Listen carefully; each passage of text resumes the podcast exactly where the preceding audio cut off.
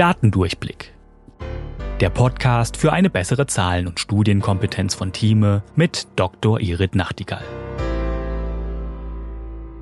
In der letzten Folge des Datendurchblick haben wir über die evidenzbasierte Medizin gesprochen. Also ganz simpel gesagt, das Treffen von medizinischen Entscheidungen aufgrund von Datensätzen und belegten Erkenntnissen. Nun gibt es auch Dinge, die man vielleicht gar nicht belegen kann oder nicht belegen sollte. Das kann ethische Gründe haben oder dass die erwartbaren Ergebnisse ganz offensichtlich sind. Aber ist das ein Argument gegen die evidenzbasierte Medizin?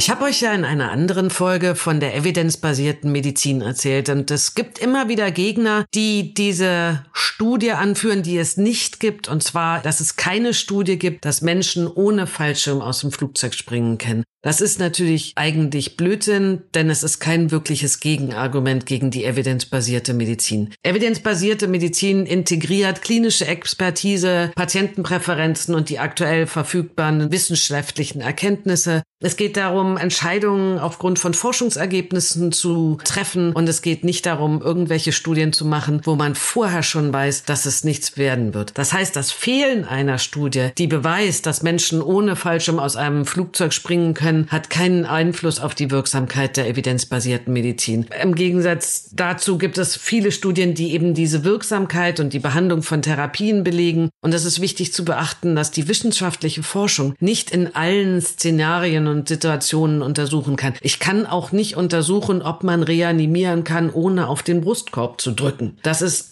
auch so eine Sache, das geht natürlich nicht. Aber grundsätzlich geht es schon, dass man sozusagen dieses Out-of-the-Box-Denken, das ist ja so ein geflügeltes Wort, ne? Und ich muss sagen, Out-of-the-Box haben die Ärzte für Neugeborenenheilkunde vor vielen Jahren gedacht, die Neonatologen. Wir haben früher auch Babys mit 100 Prozent Sauerstoff beatmet, wenn es ihnen nicht gut ging nach der Geburt. Dann sind sehr schlaue Leute darauf gekommen und haben gesagt, Moment mal, die haben ja dann auch Schäden. wir wissen alle, wenn ein Neugeborenes versorgt versorgt werden muss nach der Geburt und eben nicht von alleine atmet, dass es dann eben auch Schäden an der Lunge und an den Augen geben kann. Und das war früher mehr als heute. Dann hat sich nämlich jemand getraut, wirklich getraut, muss man sagen, nicht mit 100 Prozent Sauerstoff zu beatmen. Das sieht man ja immer, wenn man die Leute auch im Fernsehen sieht, dann haben die immer diese Sauerstoffflaschen dabei, wo die dann ganz viel Sauerstoff bekommen. Man hat halt geglaubt, das wäre nötig, sondern die Neonatologen damals haben sich getraut, das mit Raumluft zu machen, denn das ist ja das, was das Baby in dem Moment braucht. Und man hat festgestellt, dass das Outcome viel besser ist. Also, es kann schon Studien geben, wo man einmal etwas nachguckt, was man vorher nicht für möglich gehalten hat, aber eine Studie, wo man eben ganz genau weiß, der Mensch wird 100 Prozent am Boden zerschellen, wenn er ohne Fallschirm aus dem Flugzeug springt. Die muss ich natürlich nicht machen. Das ist ein unsinniges Szenario.